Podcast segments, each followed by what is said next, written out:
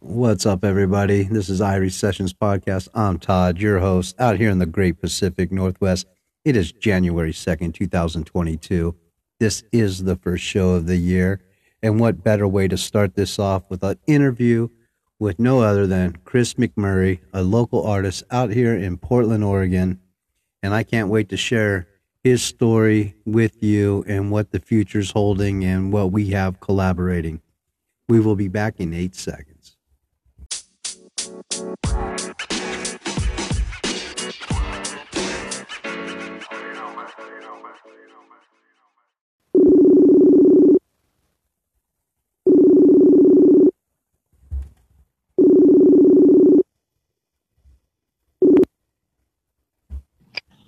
Hey, my man, Chris, what's up, my brother? What are you doing? Huh? Dusting yourself off? Oh, yeah.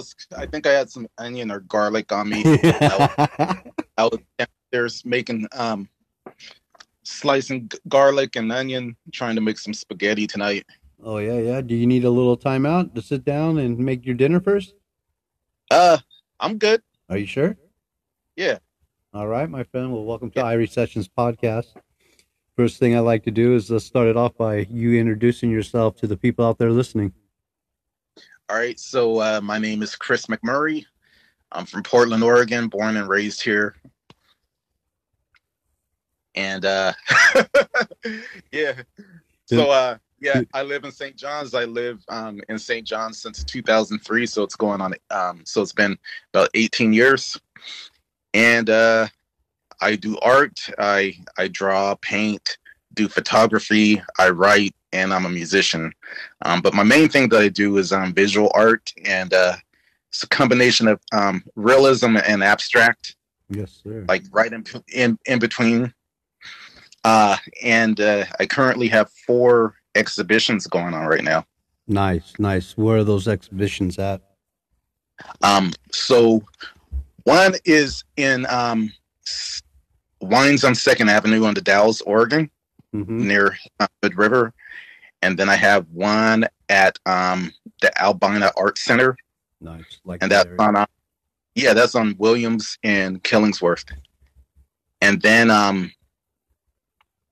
I just ended one in the Pearl District downtown at Gallery 114. So actually I just have 3 shows going on. And then the other one is at Cultured Kindness. A vegan cheese place on I think it's on Belmont. Awesome. So you're getting the word out there, meeting people and getting the word out. Nice. Mm-hmm. So you're born and raised out in Portland. Schooling, what you do with schooling, as far as like elementary and junior high and high school and all that. Oh yeah, I went to a whole bunch of different schools. So back in the 70s, they bussed people around in Portland, Oregon to kind of help with like desegregation and stuff like that. But for me, I mean, it was like good and bad, because like the negatives is like they sent me way out to some of these schools. So I'd be on the bus for like almost an hour each way. Wow. So I started at a school called the Black Educational Center. It was kind of like a private school. So I started that in kindergarten, and I went from there. I skipped first grade, went to Vernon for second, Marysville for third grade. Then I went to Park Rose for fourth and fifth. And then I went to Tubman for sixth, seventh, and eighth. Wow. And then I went to Lincoln High School for freshman and sophomore year. And then, junior and senior year, I went to Jefferson. Nice. You definitely bounced around through Oregon, man. Yeah. And I also lived at a bunch of different places in Oregon as well. Like when I was born, I lived in Northeast Portland, around the Alberta area, like probably like around 17th in Alberta, and then 24th and going, and then 28th in Alberta, and then when I turned 6, I lived near Woodland Park, close to them. So I lived there for, from when I was 6 to 13. And then from then on, I moved to Southwest Portland which is like off of Barber Boulevard. And then like once I graduated, I moved out and then stayed near Lloyd Center for maybe a minute because I had some crazy roommates at the time. And then I got my own place. And I think it was in, when was it? It was like 1990. I got my own place in Northwest Portland.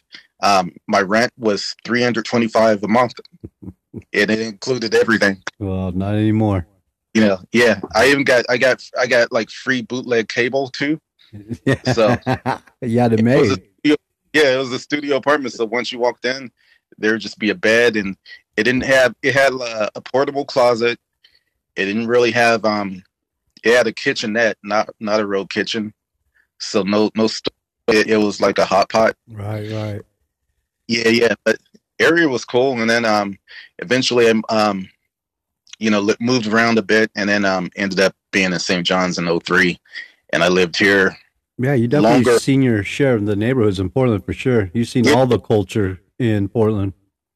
Yeah. So the good thing about that, and a good thing about going to all these different schools and living in these different places, I got to know a lot of different people and a lot of different cultures.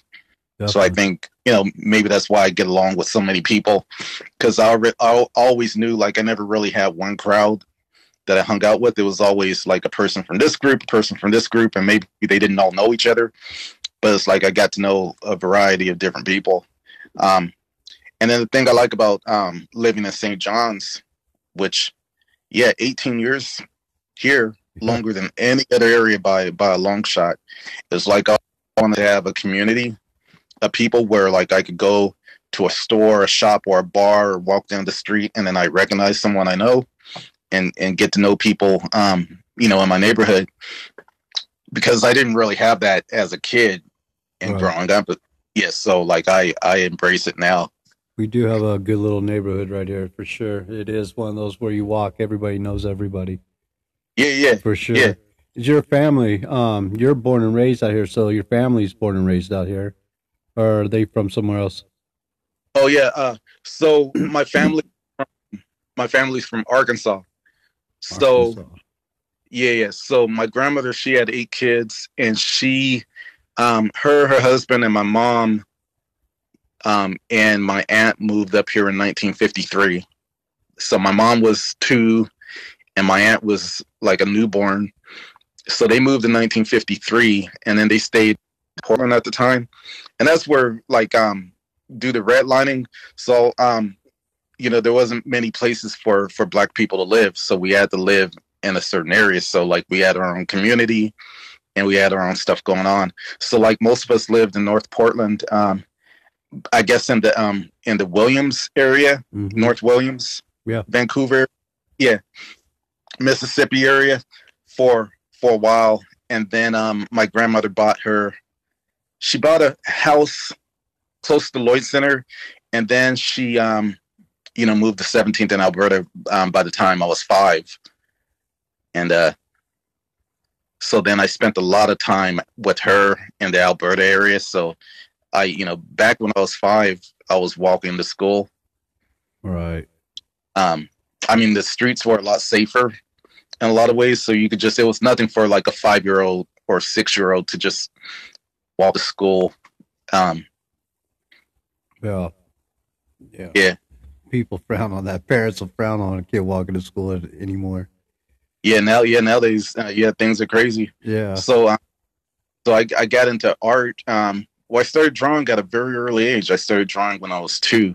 So I remember doing this plate with markers, and it was just like a bunch of scribbles on a plate, and I drew something. But my mom still has that plate, and I have a picture of it. Oh, no way. Yeah. That's cool. Yeah, so it was, and I kind of maintain elements of that style in my art today, because I do like realistic pictures, but then there's abstract, and then there's like often a bunch of marks and scribbles.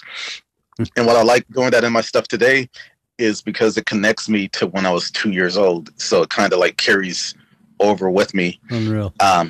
Just kind of like embrace imperfection and whatever marks you want to make. And then I have two different styles of art. So some of it's like really messy and dense with a lot of stuff going on. And then some of it is a bit more clean with like really clean minimalist lines. So it's either like black or white, really clean, crisp lines, or it's just a really mess of color and a bunch of marks and a bunch of scribbles that come together to make a nice image. Looks so amazing to me. Everything I've seen by it looks amazing, and you could see it right off the bat having a saying to it and a meaning to it. It literally grabs your soul when you look at your art, for sure. Yeah, appreciate it. So I've just been drawing all my life, self-taught. I took art classes in high school, you know, as part of requirement. Yeah, I heard Lincoln High School had the best art class ever. Oh, I don't joke it. No, yeah.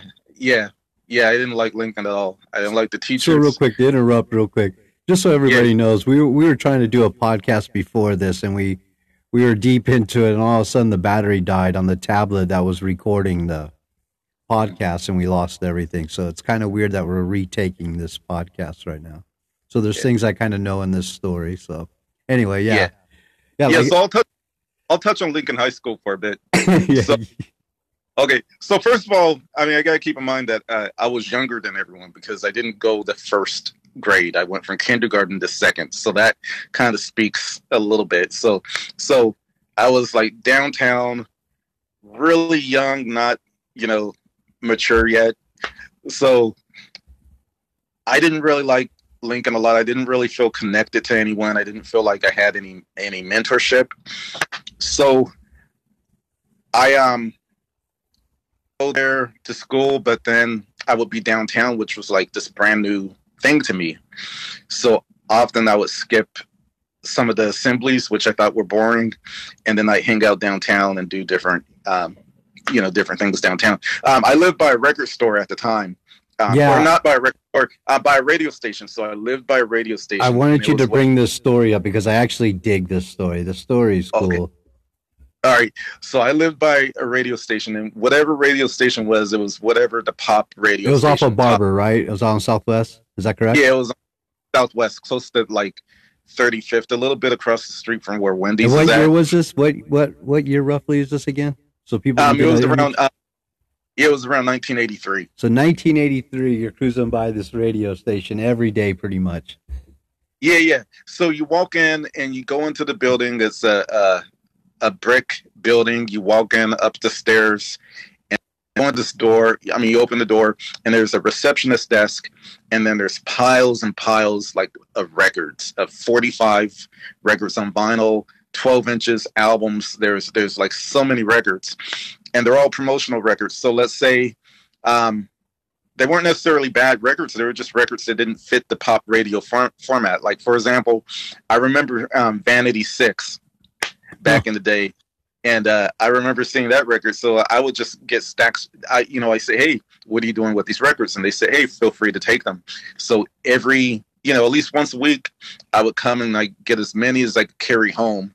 And then I would, go downtown, and I keep the records I wanted to keep, and then I sell what I wanted to sell. And downtown back in the 80s, it was all about record stores. So there are so many downtown. So I go from store to store to store. So maybe I'd start with like 30 or 40 records. And then the person would say, hey, yeah, I could give you $40 for these. I don't want these. And I go to the next store. Oh yeah, I could give you 20 for these. And the next store, oh, I could give you 10 for these. Straight hustling and then, vinyl, man. Yeah, it's so rad. And then, I'd either sell them, get the money, use that for my weekly allowance. And you were like 13 years old, you said, right? I was 13. Yeah. So that was a lot of money. Back in 1983, I was hustling newspapers, and this motherfucker over here, he's hustling freaking vinyl from a radio station. You gotta love that, man. Yeah, love it. Yeah. So then and at the time, I was watching music videos a lot. I mean, well, MTV was like only 2 years old at the time. That's when MTV was good. That's when it was good, and something happened. Yeah. So I'd always been into music. So like when MTV first came out in 1981, what I was doing was I get the audio tape recorder, not the fancy boom boxes, but it was like the real cheap one that records audio. And I hold it up to the TV, and then I make my mixtapes from watching that. Yeah, boy.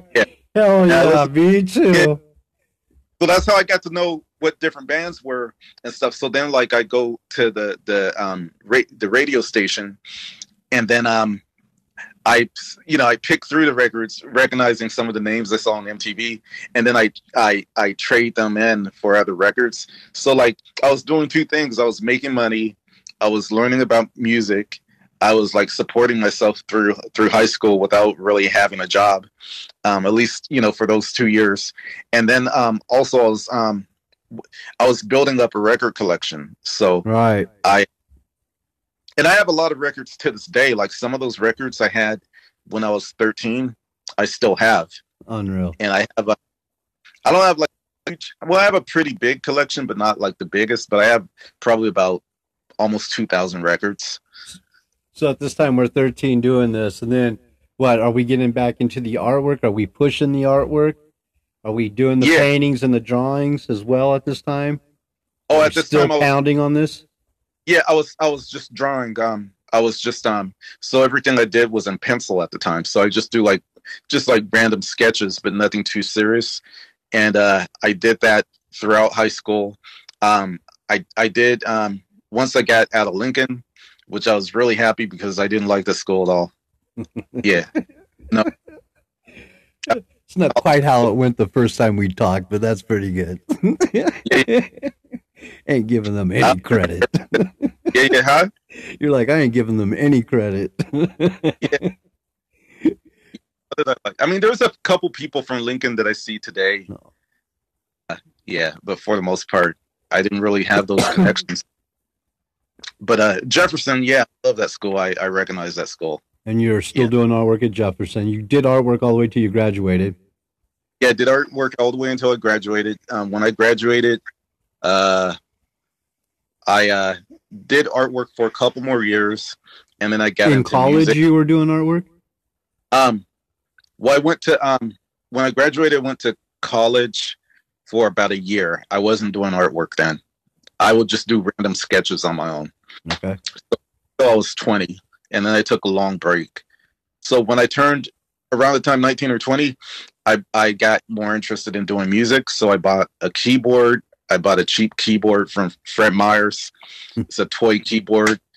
Sounded like, you know. TV videos caught up with you. You're watching Devo. Yeah. So, and then I got a drum machine. So then I hooked up the cheap keyboard to a drum machine, started making beats.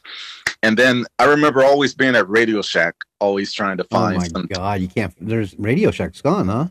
Yes, yeah, it's gone. Unbelievable. But Radio Shack was my favorite store back in the day. It was always an interesting place. They had funny little gadgets always. Yeah. So then, you know, between my 20s and 30s, it was like a combination of being really into music and collecting records. You know, learning how to span records on turntables and stuff, and then. So I started getting more and more music. I started, I put an ad in the paper back in probably like 1991, trying to form a band. And I just wanted to play keyboards and write stuff and do the program. So I formed my first band in 1991, and we put out a cassette. Really? You have the cassette still? Yeah, we had the cassette still. No. And then I was... Yeah. So I was doing, we did a couple of shows, and we lasted for maybe about a year or maybe a little less than a year. But that was a lot of fun. So it's like music. And what was the name of the band? It was called Alien Sun, S-U-N. What was the name of the cassette? I think it was called As Is. As Is. Yeah, I gotta hear this sometime. It's too bad you can't play this on here. I would love to hear it. It'd be great. So while doing this through 20 to 30, while you're making music, are you doing this like making money as well? Are you making income from this? Oh, no, or are you working a job, like working a I'm working a job. Yeah. So, what are you doing for income at this time while you're learning music? Well, I was learning music. I was working, had a couple jobs at a hotel. Okay. I worked at for a little bit as a porter, setting up banquet tables with the napkins and the plates and the, catering events and banquets. Yeah. And then I worked at the Hilton for a little bit. And then I was a cook there for a little bit. Okay. And then, so I was still in bands. So you had a gig to make your money while you're learning your music. Yeah. And I think I was doing pretty good because my rent was only $325 a month. Yeah. And at the time I thought I was living large with the money because I was making like, once I started making like $5 an hour, I was like, whoa, I'm living big. Right. I mean, I remember being 21 and going out to Red Robin for the first time. And it just felt like I was going to like a luxury restaurant at the time. Oh my God. The fucking Red Robin. I went from Hamburger Helper to Red Robin. Oh man. That's pretty funny. Yeah. But, Sal Calcimea, that's his name. Sal. I worked at Red Robin for a minute in San Diego, and Sal worked there. That's the announcer for the X Games. For the X Games? Yeah, he used to work at Red Robin with me. Mm-hmm. Kind of funny. Yeah, so the burgers though. Yeah. Strawberry lemonade's actually all right. Yeah, this was the one on this was on Burnside, on like 20th and Burnside. So then after that, I was still at the hotel, and I remember trying to get a job. Like maybe later on, there was a video store. I want to say it was in Northport, off of Burnside, Blockbuster Video. I tried to get a job there, but they wouldn't hire me. They were asking me, what was my hobbies and stuff and what did I like to do? And I just said, oh yeah, I like music and stuff. And they're like, oh, well, if you like, I mean, I think they were looking for a reason not to hire me at the time. Cause they're like, hey, well, they're like, oh, you like music. And I said, yeah, I played in bands and stuff. And then they like, hey, gotcha. So if you played in bands, that means that you're not going to be able to be available all the time because you're going to be up all night doing shows and stuff like that. So like, they just like talk themselves. Oh my God. It was crazy, and I just wanted a job. Man. Yeah. So then, ultimately, working at the hotel, I wanted a job where I didn't have to work on weekends. I went. Well, before that, I was still playing in my band, and we did this big. We got signed to a record label. It was my second band that I formed in '94. And it's called Zing, X-I-N-G. And if you look us up on YouTube, there's a music video for a song called All in All. Really? That recorded. Yeah, we went down to LA and made a music video. So we forward this to me on Messenger. Yeah, I will. All right. I will. Yeah, because we were signed to a label, like an indie label. Really? And what they did was, but we had already made our record. So we made a CD. We made the album. We got signed to an indie label, and the guy took us out to dinner or lunch, and then we all got contracts, all five of us. So we all signed the contract. We sold 200 copies of our album. Name bad though. Yes, and we even had a press agent. We had a press person who got us in like. Willamette Week and the Willamette Weeks of different cities. And then we went on a tour. We went on a West Coast tour. It was supposed to be our big tour. And like, it was the last date was going to be at this place called the Viper Room in LA. And that was going to be our big thing where we're going to be seen by people in the industry and stuff. So just remember that because that's supposed to be like the whole point of this trip. To lead up to that. So we started in Seattle and then, first of all, our tour bus, it was actually a van. It was a van that was used to transport dogs. So it was an adventure, but still looking back on it, you know, so all five of us, I think there might have been a sixth person who came along with us. We're all in a van, taking turns driving, except for me because I didn't know how to drive at the time. So we're going from Seattle to Portland to Salem to Chico, California to San Francisco, LA. It was just kind of a challenging tour, but we had fun at the same time. So our final stop was in LA. We're supposed to be on at a Saturday night at midnight. That's where everyone is going to be out, and a bunch of people are going to be in. But at the very last minute, there was a mix-up, and they said, "Hey, you're on at 9 o'clock." Oh. So at 9 o'clock. At 9 o'clock, yeah, nobody there. There's like 10 people, yeah, and maybe them are the employees, right? So after that, I was like, I need to get a better job. I need to get a career.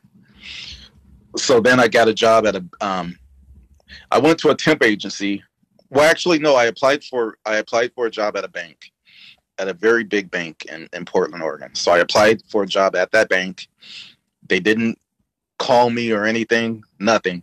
And then I went to a temp agency, and then they put me at the same bank that they didn't call me. No way. Right. And then I've been there for 25 years. Oh, you're at that same bank for 25 years. Wow! Congrats. That's awesome. So I started as a temp.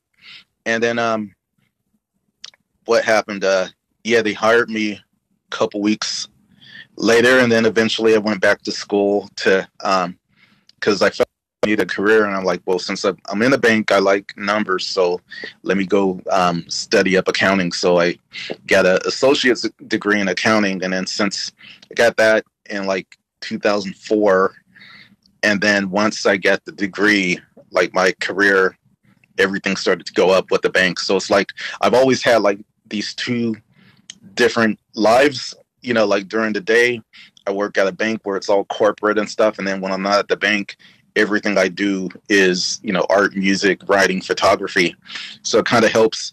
I felt like if I was doing something creative during the day, I probably wouldn't be as creative at night. So it's like I feel like during the day, during my day job, I'm kind of deprived of creativity, so that's why I'm all about it when I get off work. So I started at the bank when I was 26. At that point, I wasn't doing any art because I stopped doing art back when I was 20. But I started up art again, probably like right after I moved to St. John's. So back in 2003, 2004, I started and keep in mind, up until 2004, everything I was doing was just in pencil because I didn't know much about supplies. So it'd be like pencil and then whatever paper I could find. I didn't know about any art stores everything was self-taught, and I didn't really know all that much. So then I started to really find myself back. And, then 2004, started learning about different materials. A friend of mine bought me a whole bunch of canvases, and I never really painted before. So I didn't know what to do with them. So then I got some acrylic paint and tried to figure it out. And then I had like a rough time with some of my first pieces of work.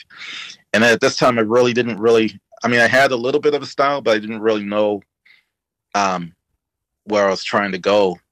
Until lots of practice, and then things started to come together. Probably took me about maybe like 10 years to really get to a good place to where I was really comfortable. Wow. Stuff. And then now, lots of dedication. Because I'm all about creating things, and there's like 4 or 5 different areas, and now it's all combined into one. Like, any given day, I don't know what I'm going to do. But I managed to do everything. Sometimes, you get the saying, like jack of all trades, master of none. But it's like, for me, it's different. And I'm not, you know, for me, it's different because I don't think of it as master of all or whatever. I think of is like, I think of it as one. I think of writing, you know, a poem or some lyrics is the same to me as doing a painting or doing a drawing or taking a photo or making music. It's all an act of self-expression. Yeah. And then I look at it as not only self-expression, I look at it as something that's courageous to be able to like have something that's nothing, like whatever you create, to have something that's like absolutely nothing, like a blank slate where there's nothing, and you make something that didn't exist until you did that courageous act of making it. So I think feels good too when you create something. It just feels good. Yeah. Especially when people like it. It just takes one smile and it makes you feel good. Yeah, yeah. It's and weird. Then and then it's all about self-care for me. I mean, it's all about you know, I don't necessarily think about money or who likes it when I do it. I just think I think about it as it's a very personal thing from self-care. That I think about just unwinding and relaxing and escaping whatever's going on the outside, and being focused on what I'm doing. Man, if you tune in the outside, you'll never get anything accomplished. Right. You know. Right. So this time, man, you're going through the school.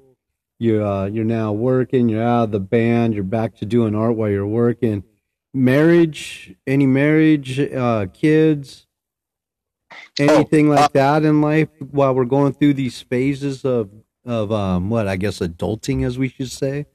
Oh yeah. Oh, no marriage. You know, I've been in, you know, different relationships and stuff. I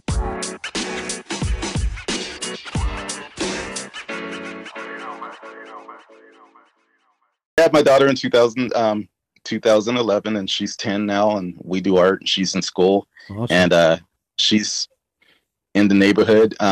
Like, she could say she's born and raised in St. John's, which is good because she has what I didn't have. She has the stability of living in one place, in one neighborhood, versus like, you know, because she's pretty much just been to James John, and then before it was the community center, versus me going from, you know, that was probably like on my, you know, third or fourth school. Yeah. Kids should not be bouncing around every year. Kids need to stay put and have friends and learn society, in my eyes. And I think it's good for a kid to try to stay in one school, in one place if can be. I mean, I bounced around too when I was a kid, but yeah, I feel the same way. Big time. Yeah. I like ability. So we're still working. We're still doing some artwork. I know you're doing artwork. You got it in some other buildings. What do you want to see go from here with your artwork? Is this something career-wise or just hobby-wise? And maybe if you make a little bit of money and, you know, like, is there a path with your artwork that you're headed to? My only path right now is to just get it exposed, to get it out there to the people. So you are working on it. You are trying to make it more than just a hobby as well. Yeah. Yeah. Yeah. Good choice. Yeah. Good choice. I don't really, you know, like, I don't know if I'll quit my job or anything. I don't really see that necessarily, but it is more of it's basically just life to me. It's just like what I've done. Hey, something you love, man. Yeah. Something I love. And then like, as far as like, doing shows and stuff and getting it out there.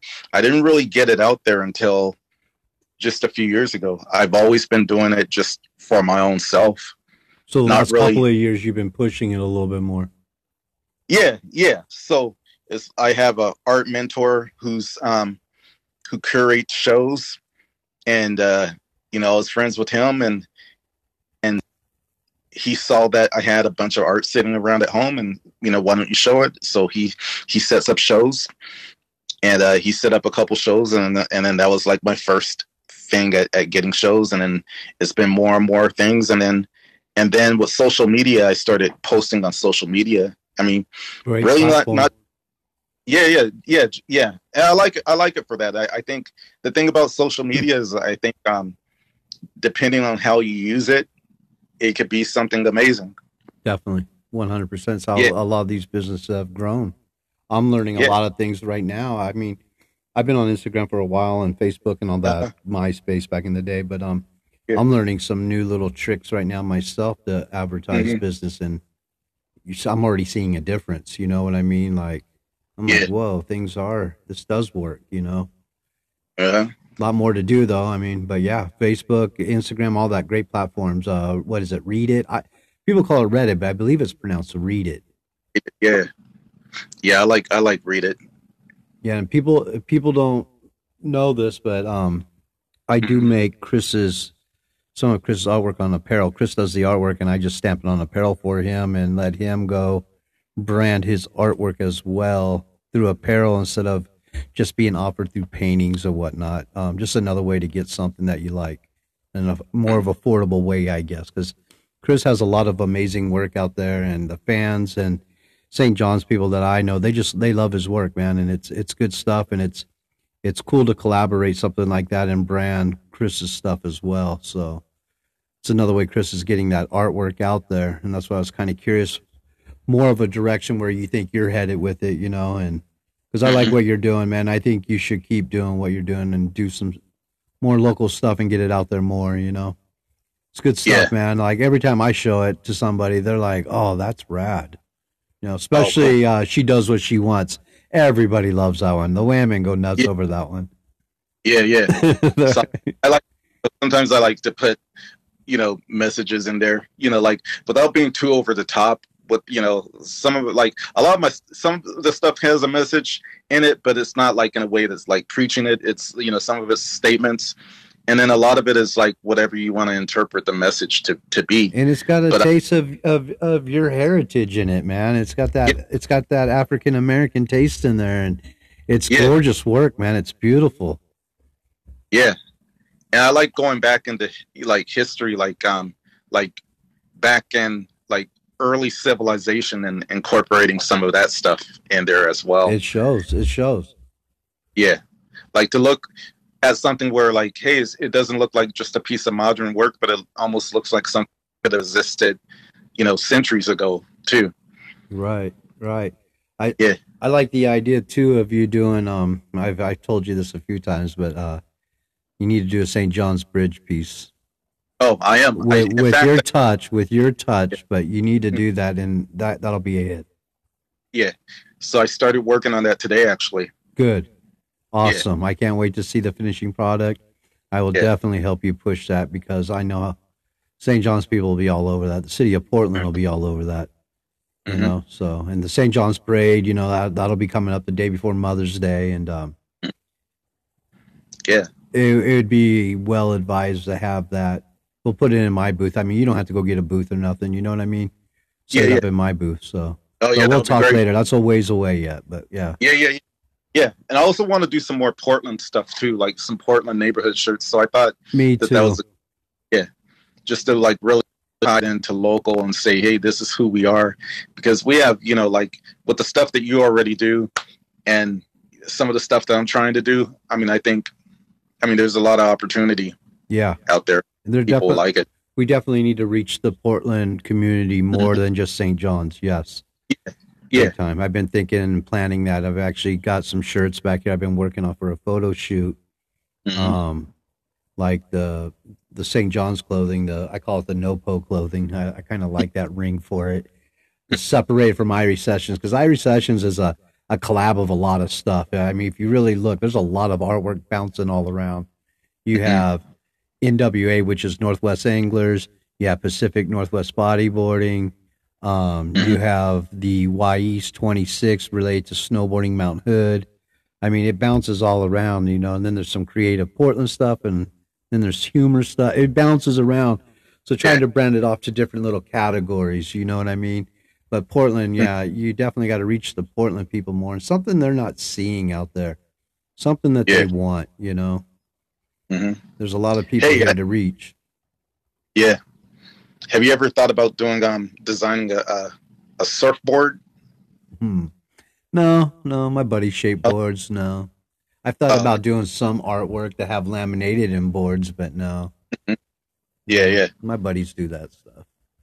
Oh, okay, that's cool. In fact, I'm working with a buddy right now. Like, I was like, why don't you make a board after me? Because my nickname's been Frog my whole entire life. That's why there's a frog in my logo. Froggy. Oh, yeah. And I was thinking we should make a board and it should have lily pads build on it, like where on a bodyboard we drop knee ride.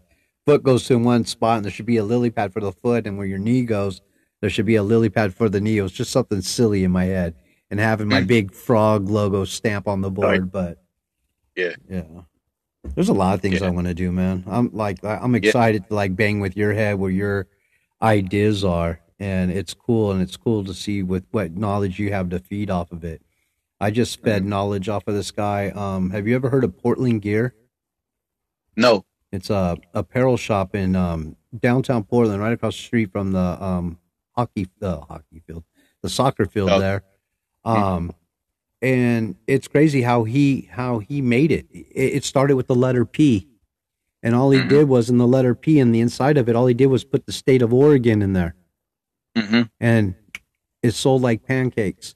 He had two designs, that one and the other one said Portland across the shirt, and it had Oregon around the O and R, and those were the only two shirts that he had. And he started with, and he started with $1,000 in apparel, and you know, he was pushing it on Instagram. He was doing photos and stuff. And the very first day they opened up Shopify, they sold out $5,000 worth of apparel, sold out, and it was just the letter P in Portland. And now today they're pushing roughly 150,000 a month supposedly in sales, supposedly.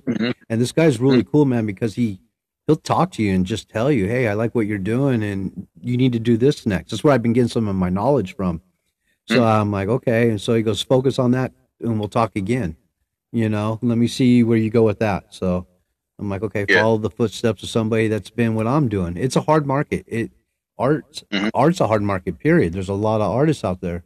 Well, it's t-shirts, painters, or whatever, tattoo artists. It's a hard market, you know, but nothing in life is meant to be handed to us, right? Or else we'd all be millionaires living luxury. That's the thing I like about our individuality is that because, you know, there's not like, you know, like you're going to find, you're not going to, you know, it's going to be hard to find something that does some, you know, the same thing that you do or the same thing that I do. And that's what's going to draw people in, I think. I like the fact that you're a photographer as well, because I think we got to abuse that camera. I mean, I got some ideas for some photo shoots I want to do. And I was asking Greg as well. You know, Greg. You know, Greg, a photographer out here. Oh yeah. Greg Mason. Yeah. I asked him too to join, you know, like go to the beach, get a surf shoot out. Like, I like to get some photos of me surfing, but I want to lay some clothes on the beach. It sounds so corny, but I want to get the water coming up and going over my apparel and get that white water. You know what I mean? Get that. You know how the water's going up and down on the sand? I want to get that feeling though on my apparel going up and down the sand. Like, and I know some caves and stuff that we can go into and do a photo shoot in and stuff. And I got all these silly little ideas planned out. I just want to get them done. Keep plugging in. You know, and now one thing, and maybe this is something you might want to think about doing. I got some other information for you, by the way, because I've been working, my friend. Because I was thinking about your hoodies, like, okay, maybe one day he gets it big and he needs like a hundo. I found actually a screen printing distributor, if it ever got like that, and you want to go that route, you know what I mean? And technically, you can get hoodies and screen printing done. I don't know how good. I would say go in and go meet the people and play with what they have first, but roughly $25 some of these companies are offering per, and that's not bad, you know, for a big overturn. If you're doing something huge, you know what I'm saying? Like, cause I was thinking, okay, let's say if I got the Vancouver Beer and Wine Festival, okay, they'd want something like 1,000 shirts. Well, I sure the hell don't really want to weed 1,000 shirts. I mean, I would, but boy, that'd be a mess for me. So I was like, well, I need to find me a screen printer. So I started pounding all these screen printers, and I found a couple here in Portland. So it's another route that we could take down the road. Okay. You know what I mean? But yeah, I don't know where I was really going with that, because there was something else I wanted to say, and I started drifting on numbers. Well, you're talking about, you're saying that you had you had a bunch of ideas that you want to do, and some of them sound silly. And what I was going to say is, you know, I think that's good. I have a ton of ideas as well, and some of them I've done. Oh. And at the time I had these ideas, it might look crazy to someone who doesn't know what's in my mind. Right. And it's like, and then like when it comes out, everyone's like, oh, like I put out a book called Couches of St. John's. Yes. Tell people about this. Okay. So I take pictures of everything, just anything that catches my eye. And then over the years, collections build. And then, so I've been taking pictures of these couches throughout the years. So I these abandoned couches that people leave on the curb. And I'd be like, wow, people sure leave lots of couches, you know, just put them on the curb and stuff. So I just said, you know what, to myself, I'm just going to start taking pictures of them. So I'd be out with a friend or whatever, and I'd be like, hey, hold up, let me just take this picture real quick. And they might be like, oh, well, they might think it's kind of odd, like, why is he taking a picture of a couch? And why is he taking multiple pictures of the same couch from different angles? You know, why is he getting down low to the you know, near to the pavement to get this weird angle of this couch? You know, is he going to buy the couch? Why does he want a couch? Trying to sell that shit on eBay, man. Yeah. So then, like when COVID happened, I mean, it's like I had a lot more time to really, a lot of downtime, and I was like, you know, I want to do some really constructive things, and I want to like do them at an accelerated pace to just really get my stuff going. So I said, you know what, I'm going to come out with a zine. So I'm going to come out with a small magazine, a small booklet, a sheet of paper folded in half, and it's going to look like a magazine, between a magazine and a book, and it's going to be all about couches. So I made this thing as a picture book about couches. It's called Couches of St. John's. There's a puzzle in it. There's poetry in it. There's even a QR code that leads to a song that I wrote. Oh, right.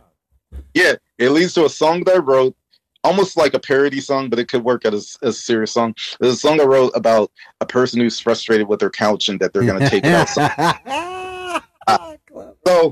So it's just like really, and there's some commentary, there's some you know, historical information there. It's in full color. So you look at, there's one couch that's like a velvety blue couch against a red garage. So there's like all sorts of color saturation in there. And then there's some couches that are just like beat down and raggedy and falling apart. So each couch has a different story. So it kind of makes you think, hey, well, what type of person had this couch, or what situations happened on this couch? And then I wrote some poetry too. It, you know, it's just like crazy. Like, hey, remember what we did on the couch then? I'm sure you still have a copy of that. Yeah. Do you have numerous copies or only one? Oh, I have, well, they're all at Revolution's bookstores. Okay. I sold, so far, I probably sold about 25 of them, I think. Okay. And, because one of the silly ideas that I had, or that I was thinking, is like a giveaway. And it'd be cool if you had one to give away, like Instagram, do a giveaway. What you do is you go on Instagram and you, for them to enter, you just tell them to tag a friend, and what the tagging friend does, it actually programs into your little thing, your Instagram page and whatnot. So when you're doing other things, they'll now start seeing your posts and whatnot. It just triggers more followers as well. Instead of buying ads, a lot of people buy ads for like Instagram or Facebook, and they're pretty much pointless.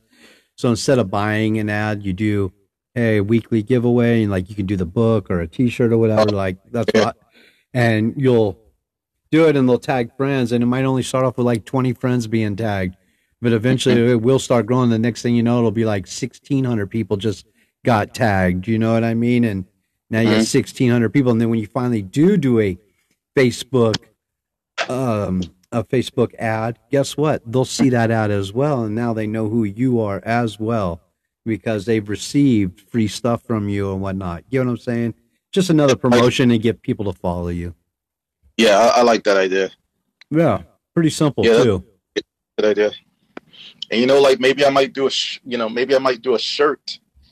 that has a collage of the different couches. Yeah. Yeah. I might be hitting you up for something like that. Dude, you know, the book would be really cool, and you sign it. That'd be sick. Yeah, yeah.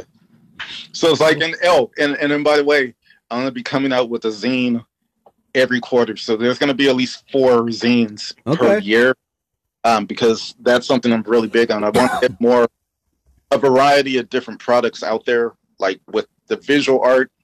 And I want to be able to, what I like about that is that depending on how much money you have, like if you don't have a lot of money, then, you know, you could get a zine, or maybe you could get postcards or a shirt or some clothing. So like, there's something for all price points. Yeah. Because do you know what your next one's going to be by any chance? No, I don't. I have like a running list of what they could possibly be. Okay. It might be either poetry, photography, or art. Because my I didn't talk too much about my photography, but my photography, there's a range of stuff I do. Like I do a lot of abstract buildings. I do a lot of neighborhood stuff. Oh, good, man. Do a lot of cars. If I see a cool looking car. I wanted to do a thing on homeless. The homeless out here so bad. I wanted to go around taking photos of all the homeless camps. Yeah. You know, and do something. But it's a bad problem out here, man. Yeah. Yeah. Yeah, it might be cool to do something where, like, all the proceeds go to charity. Yeah, to help. It's a tough one, man. It's like... tough. It's a tough one.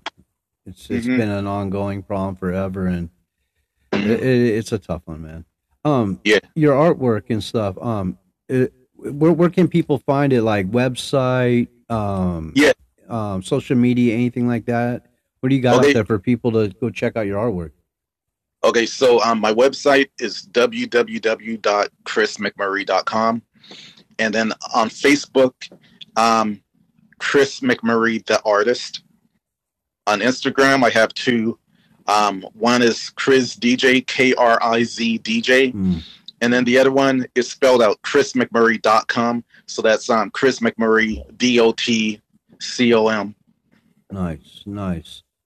Is it? And you don't have an online store or anything like that, correct? People just message you if they like something? Yeah, just message me. Okay, yeah. Yeah. Well, I can't wait to see some more work from you. I can't wait to see the St. John's Bridge. I'm all pumped up on this. Yeah, I'm excited too, because I'm usually more prolific with what I like to do is I like to be really super prolific with like coming out with a lot of new stuff, especially like during the fall and winter. Yeah. And I mean, I create year round, but I like to like do the bulk of work in the fall and winter while, you know, it's cold and, you know, because I haven't really been doing that much outside of you know. Well, no, it's been soaking pandemic. Wet and freezing here. Yeah. So I just been staying in and just like working on art. Like I did this one of this let me see. Me and my daughter were working on this. It was just like a fun project just to work on for New Year's Eve, and she just started marking it up, and then I just started doing my thing. In the Mexican restaurant, man. Yeah, yeah. I told her if it's if I end up selling it, that she's gonna get 50% of it. So nice. She was excited. There you go. There you go. There's a sweet deal. Yeah. So I got a bunch of different projects that I'm always working on and like different dimensions to my main style. So I'm always trying to expand. You know, I have like my regular style, which I'm still going to do, but I'm also always trying to grow and trying to explore. And I'm always like super engaged in everything. Staying busy and staying creative. I like it, man. Yeah. I like it. I like it a lot. Yeah, man. I'm trying to stay busy, trying to keep things going as well, man. You know, but things are happening and I'm liking it. And I think we got a lot of good things to happen in the future. And I think we need to keep pounding on it and working and, you know, communicate with each other for sure. I'm excited to put your art on apparel. I love doing it. It's cool. I appreciate it. I like it a lot. I like just watching the reactions. I love when people hit me up. I'm like, don't hit me up, hit Chris up. Yeah. I really appreciate, you know, that the stuff that you've done. You're welcome. You know, so it's man. Like, because it's like, you know, like your turnaround time is really good. Unless I have a problem getting hoodies. Sometimes it's a freaking nightmare, especially with the way shipping is going right now. It's I got suppliers still that don't have large black zipper hoodies of certain brands, unless you want to move up. Like I said, there's midweight, heavyweight, legend. There's all kinds of weights to hoodies, and the midweights, can't find them, man. You can't find Gildan zip ups. You can't find Hanes zip up. You can't find any cheap zip ups. Like, hats, my hat suppliers completely, mainly out of all the damn hats. Oh, hey, heads up, we're running out of time. We got 5 minutes, because 1 hour it'll do maximum recording. So, Chris, it was an honor to have you on here and chat. We'll definitely chat more, man. We'll definitely do some events together. We'll even bring the podcast to events, and we can do some live stuff as well, like on Instagram and Facebook for the people. Hopefully we can get together here, like, any day soon, and maybe do a little photo shoot, maybe, or something silly. Go just walk around the tracks, go walk around downtown Portland. I'd like to go to that record shop on 2nd Street there, the reggae shop. I haven't been there. I have not been there since like 1992, bro, and I would love to go just trip out in there for a day. So yeah, that'll be cool. Yeah, I'm down. Yeah, man, I appreciate you coming on the show, man, and I hope we can do some more of these, and like I said, I'm going to get that artwork done, and we'll do some more t-shirts and hoodies. Yes. I love you, my brother. I'll talk to you real soon, man. Love you too. All right, sounds good. All right, you have a good one, man. All right, you too. All right, bye.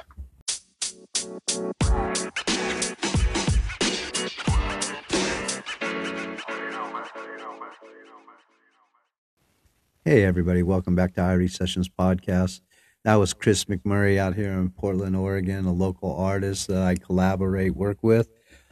It's a joy to be around that guy and to do work with him. I hope you all enjoyed listening to his story. We'll get much more out of him through future podcasts. Was running out of time. It records for an hour, and you got to stop. Granted, I could have stopped it, and we could have continued. Could have called him right back or reset the podcast like I'm doing right now. But hopefully you guys all enjoyed that. You know how I do these podcasts, I like to play a song for everybody.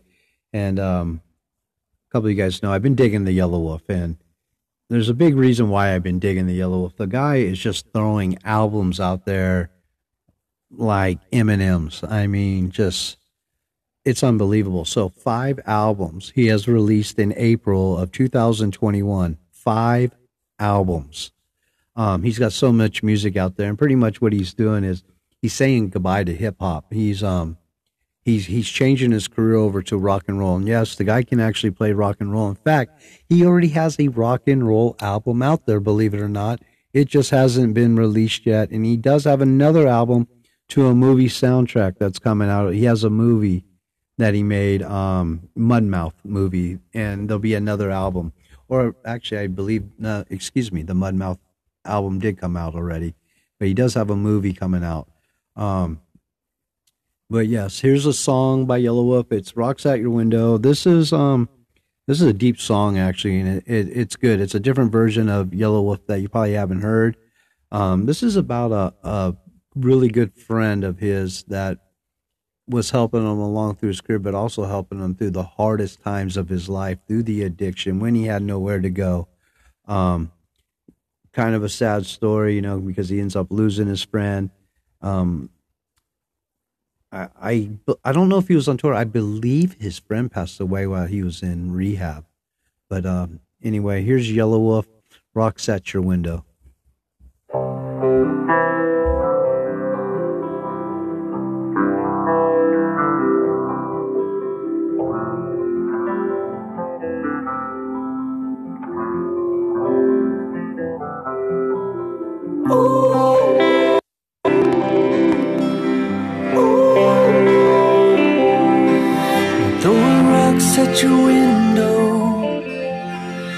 Know you're up there in the big house looking down.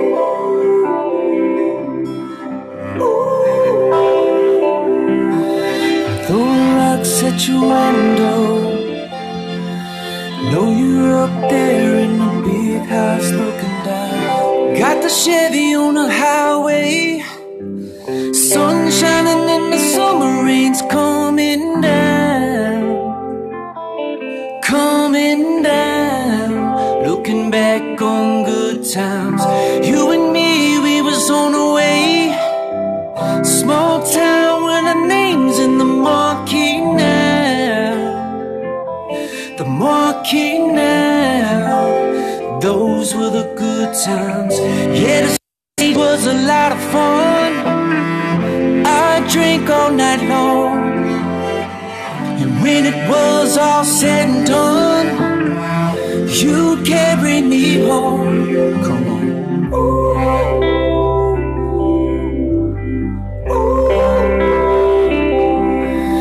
Ooh, ooh. Throw a rock at your window, know you're up there in the big house looking down.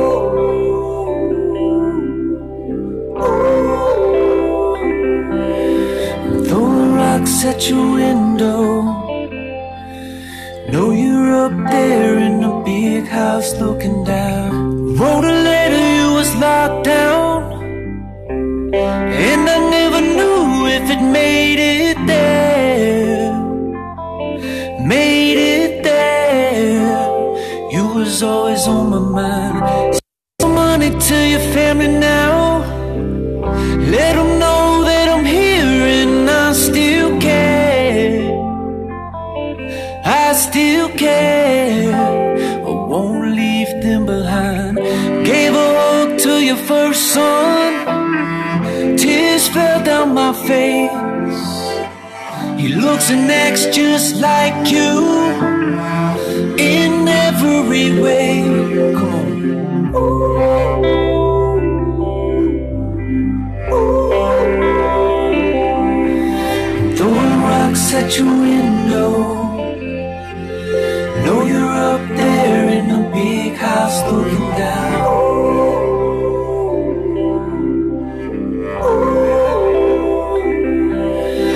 Throwing rocks at your window, know you're up there in a big house looking down. If I never told you that I loved you, if I never said that to your face, man, I'm sorry, cause I really did, and I really do. Ever since Gaston when we were kids, you was always my favorite. Told you if I ever got a record deal, I'd put you on, and I did. For that I'm proud, but it was a hard road, homie. What a tough act to follow. Eminem gave me a record deal and I hit the road. It made you feel hollow, but you never showed it, you just smiled. All you ever said was, Wolf, I'm proud. Wolf, go kill him. Wolf, you got this. And you stayed home and held mama down. She called you son, I called you brother. You even caught the heart of my grandmother. And when you got sick, she came to visit on my behalf, and she kept you covered. Seventh son of a preacher man, a quiet prophet with a raspy voice. Every time you picked up a microphone, the crowd stopped and all, cause they had no choice. Like yesterday, like you never left. Slow American on your gravestone, and the legacies beyond death. I broke in half when I lost you. I guess I couldn't see then what I gained. A guardian angel in the streets, and a fighting spirit. Angel Rico. Damn, keep it dusty. Slow shit. Time.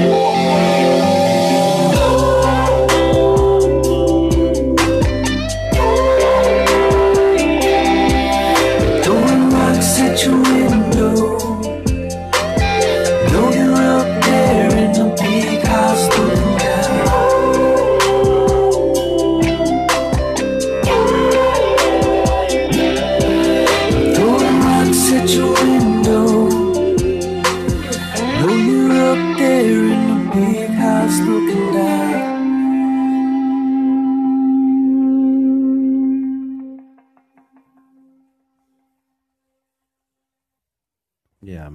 Some Yellow Wolf, rocks out your window. Pretty deep song, man. It's pretty good though, huh? It's got a good voice. All right, guys, we'll be back in 8 seconds to finish this cast up.